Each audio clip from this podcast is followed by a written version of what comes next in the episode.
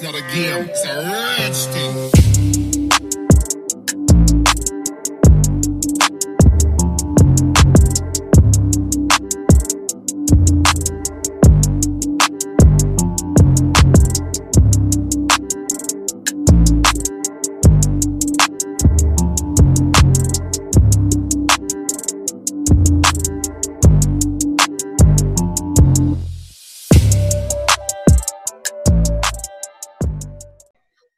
To Dove and Dragon Radio. I'm your host, ML Ruscsak. I'm here with author Elliot Mason. Welcome.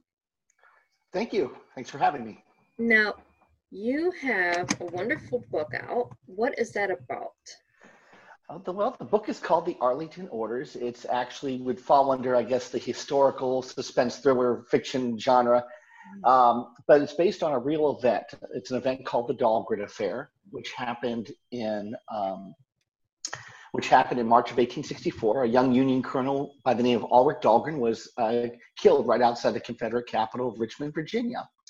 And when he was killed, they searched his body and they found a set of orders on him. And the order said, "You are to kill President Lincoln. You, excuse me, you are to kill President Davis. Excuse me, Jefferson Davis of the President of the Confederacy.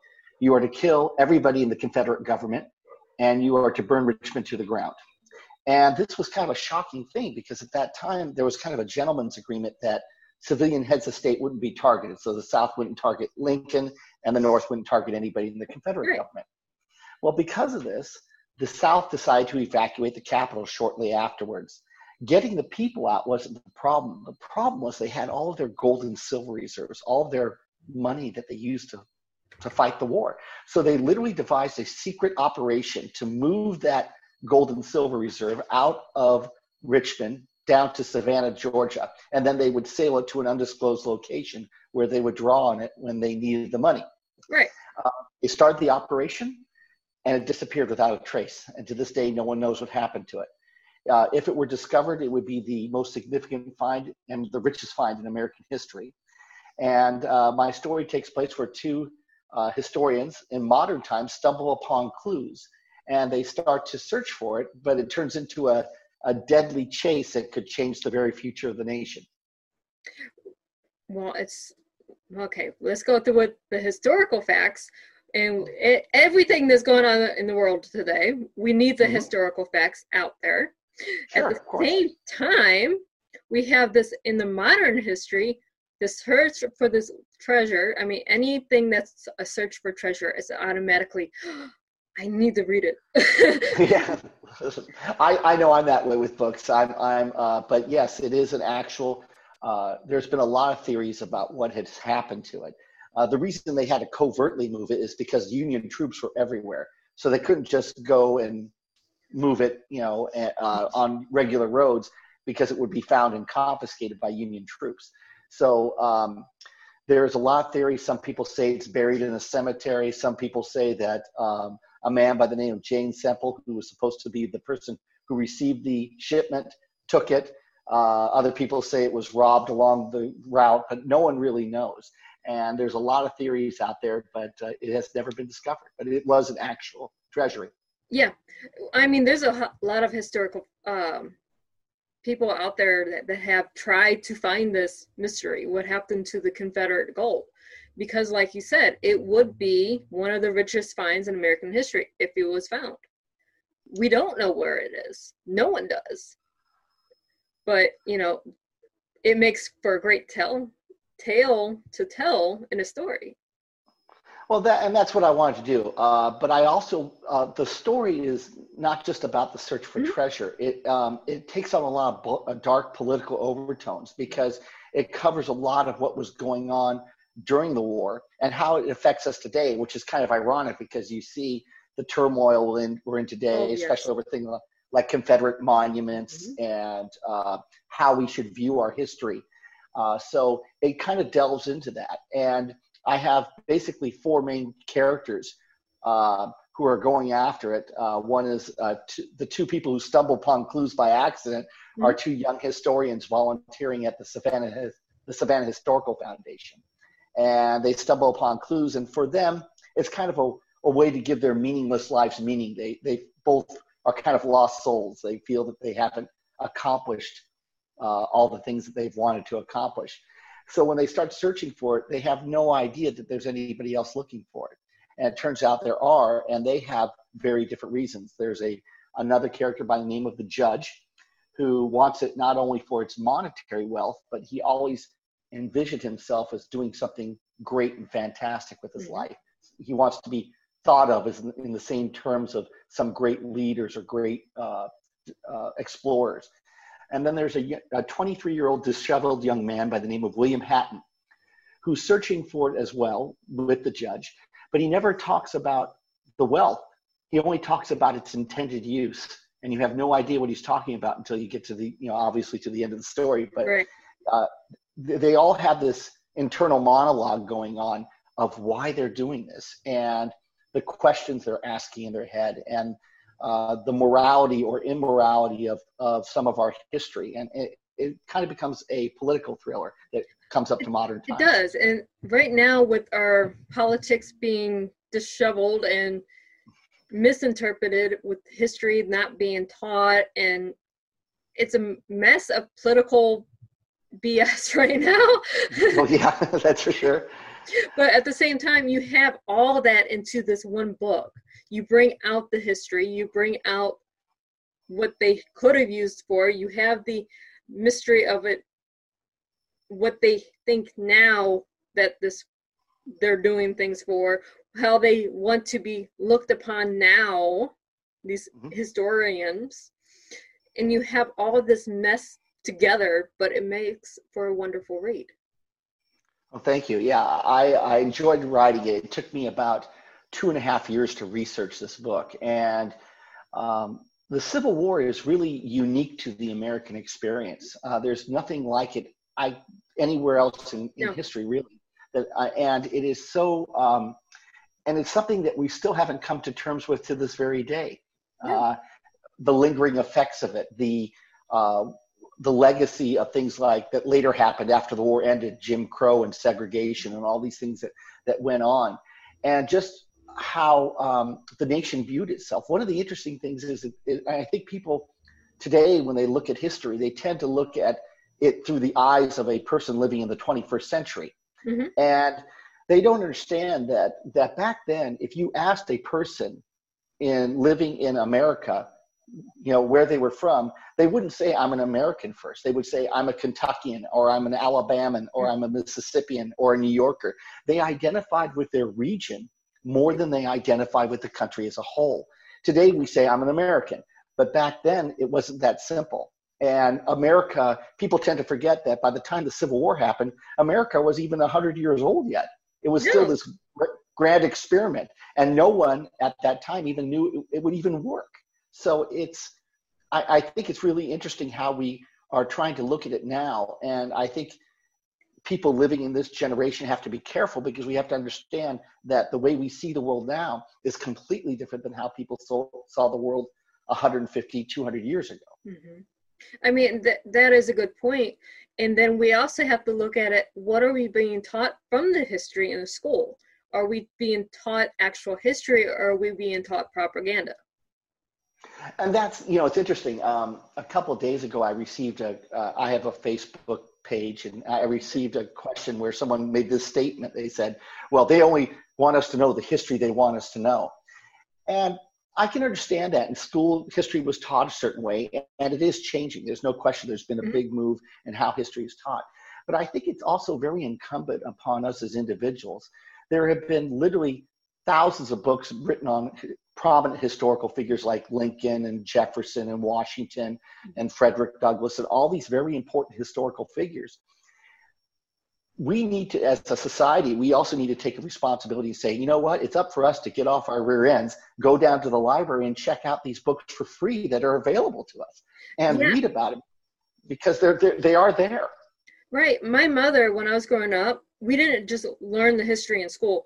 She made sure our vacations were planned around a historical site, Gettysburg, um, places in Georgia, places where the Civil War actually happened, things that so we can go and see the history, learn the history from that region.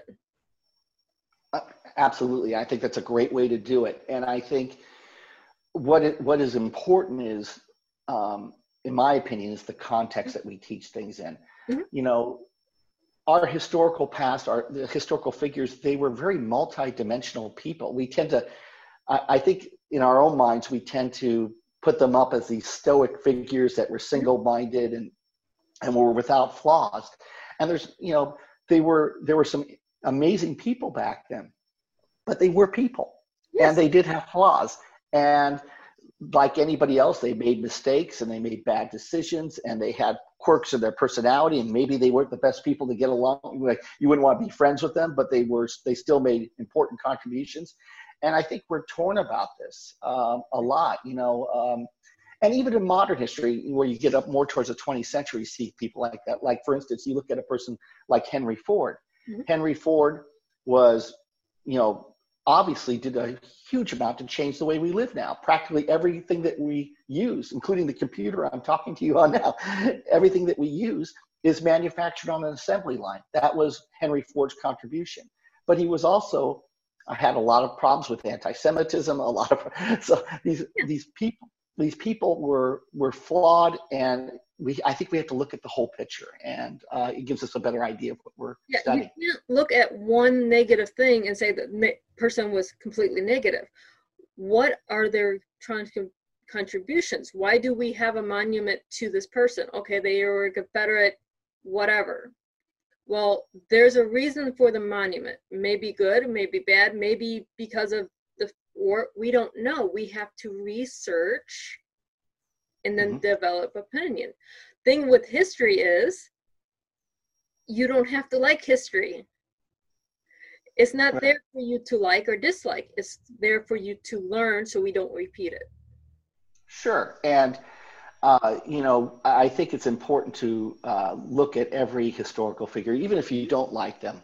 You know, uh, uh, y- y- there's a lot of controversy about, um, you know, the Confederate monuments of people like Robert E. Lee. Mhm. Um, you know, but I think it's important to understand and study the man and find out what was he about, what was his life about, what was he um, it's interesting, you know, what the, the Arlington Orders, which is the title of my book, a lot of people don't realize that uh, Lee married George Washington's great granddaughter, who was his second cousin, and he in Arlington was actually a house.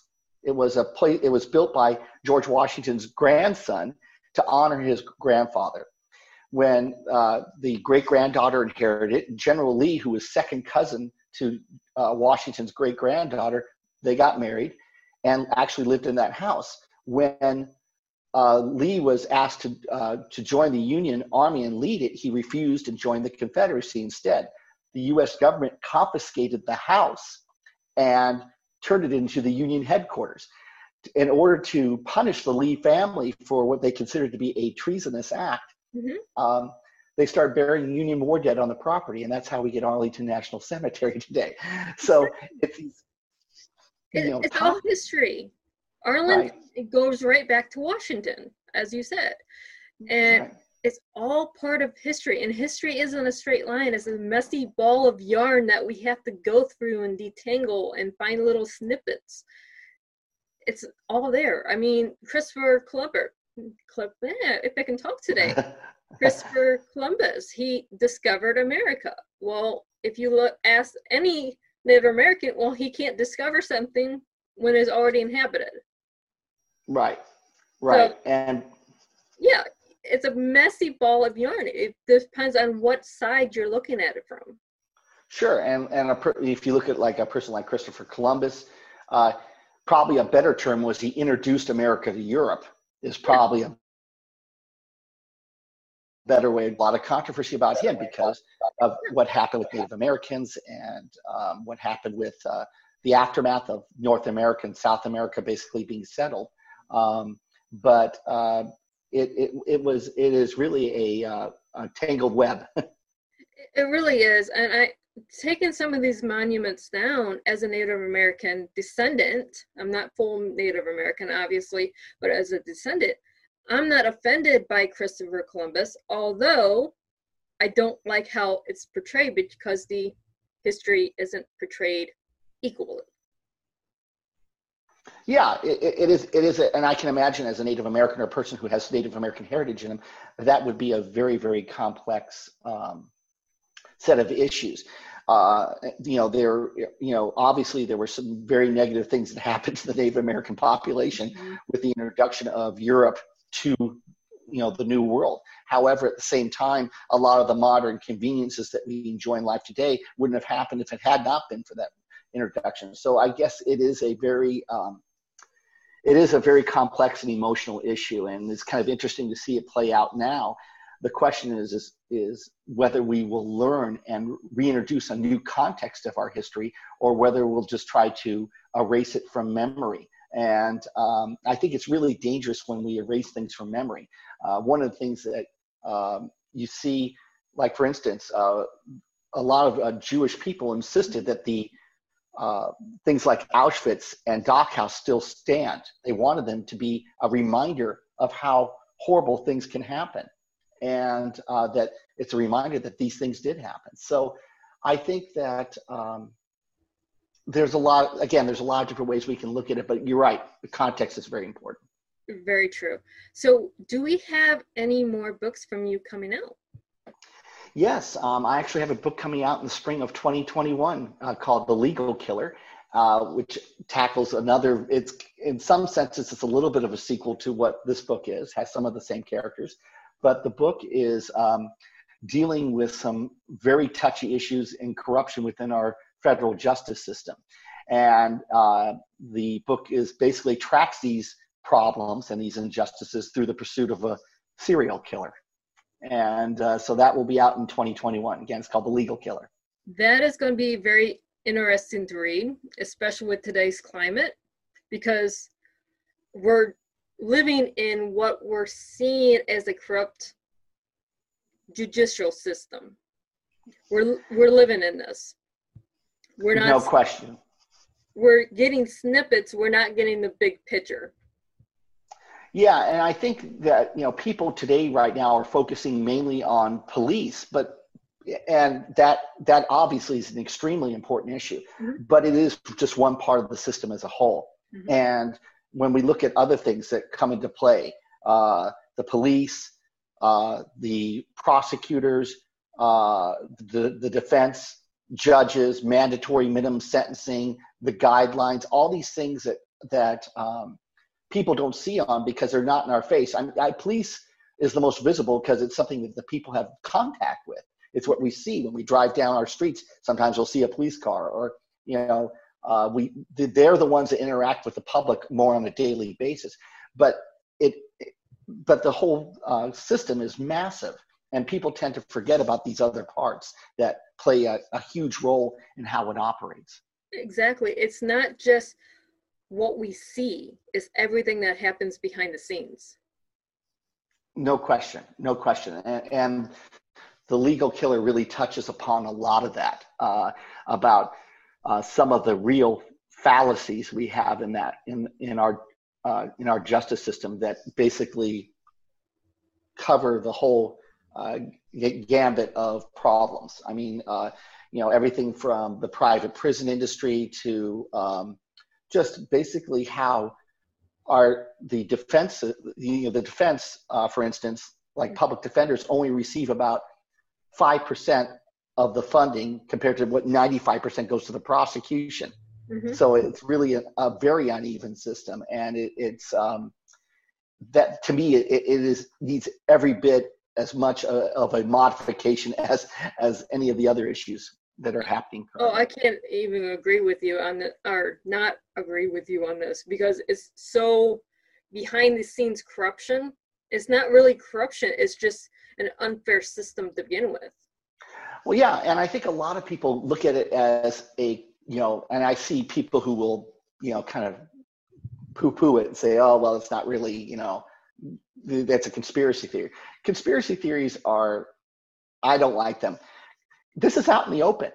Mm-hmm. Last year, to give you an example, last year alone, uh, companies involved in the private prison industry, and when you were talking about companies, you're talking about um, you know not just the bars and the and the and the buildings. You're talking about the food contracts, sanitation contracts, clothing contracts, all the things it takes to operate a prison.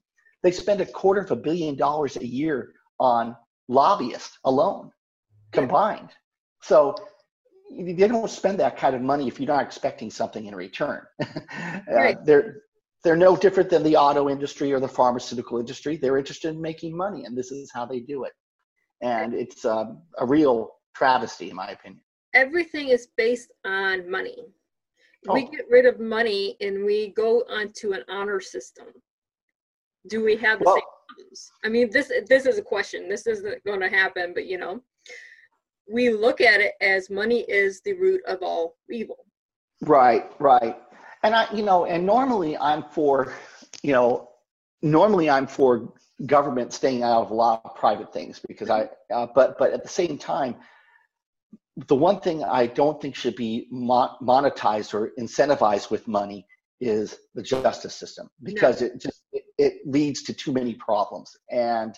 Uh, I said, I don't like government involved in a lot of things, but that's one thing that I think should not be in the private sector because it just it said it it, it, leads to too much temptation for corruption. Yes. I, I mean, you look at the, we went from a federal uh, prison form to more privatized. As we do a privatized prison reform, now you have more inmates in there. Why? Because you're getting a kickback somewhere for having X amount of inmates in this prison. Then you have, on top of that, you have, oh, the guards aren't being paid well. They don't have federal benefits. So they're taking people off the street and not really doing anything. So now you have your prison guards not treating your prisoners fairly, fairly because A, they're not trained, and B, there's no oversight. No question. And I think also the, you know, just to give you kind of some basic numbers, um, uh, in 19 in the 1980s when Ronald Reagan was in office, uh, we had approximately 28,000 uh, people in the federal prison system. Now we have a quarter of a million. So we've had you know this massive increase Mhm. you know, uh, just in the last 30 years. And you couple that with the fact that you don't count in, for instance, a lot of people look at what's going on at uh, the border as a uh, issue about immigration or humanitarianism, and they're missing the big picture. The same companies that make money off the federal prison systems are the same companies that um, operate the detention centers on the on the border. They're exactly the same, and uh, they all have these massive contracts, and somehow I never hear that talked about in any of the narratives. It's always about, um, and I understand why, because the detention centers are controversial, and you know we hear about the horrible separation of families and what's going on with children, and so on and so on. But no one ever talks about these massive contracts that these companies have to operate these detention centers. And even though they are called federal detention centers, so much about them is privatized. You know, the food that's provided, the sanitation is provided, bedding, clothing, uh, chairs, tables, everything is privatized. Exactly. And so, so It- maybe the building, the bars are federal, but everything else is privatized. Yeah, and what people don't realize is when you privatize something, companies that make money are going to go with the cheapest materials, bedding, clothing, whatever, that they can to have a higher profit margin. Oh yeah, oh yeah. I mean, it's just it- it's crazy. And even things like the commissary companies, they bid on contracts because you know hundreds of millions of dollars a year are just spent on on commissary items by prisoners and their families. And uh, those contracts of what's going to be in the commissary are all privately bid on, private companies, private contracts. And it's all goes to the lowest bidder. bidder. It doesn't go to the highest quality. It goes to the Oh lowest no, But- no, not, never the highest quality. No, I mean, I, I don't know. I don't know how, that looks inside, but at the same time, I'm like, common sense says they're not going to get the best quality at the lowest price. That's Oh no.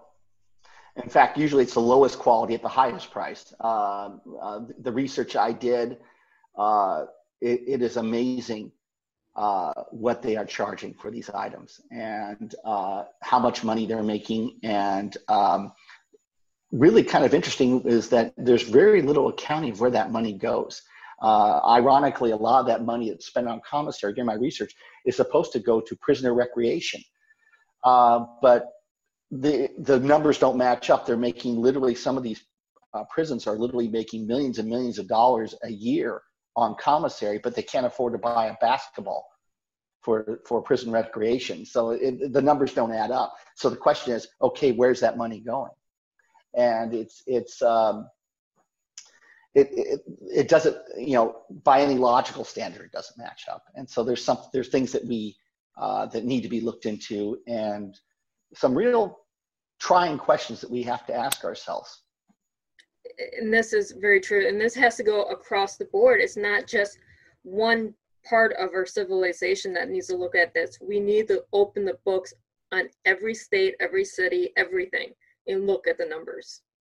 Uh, no question, we have to do that, and um, I cover a lot of that in the legal killer.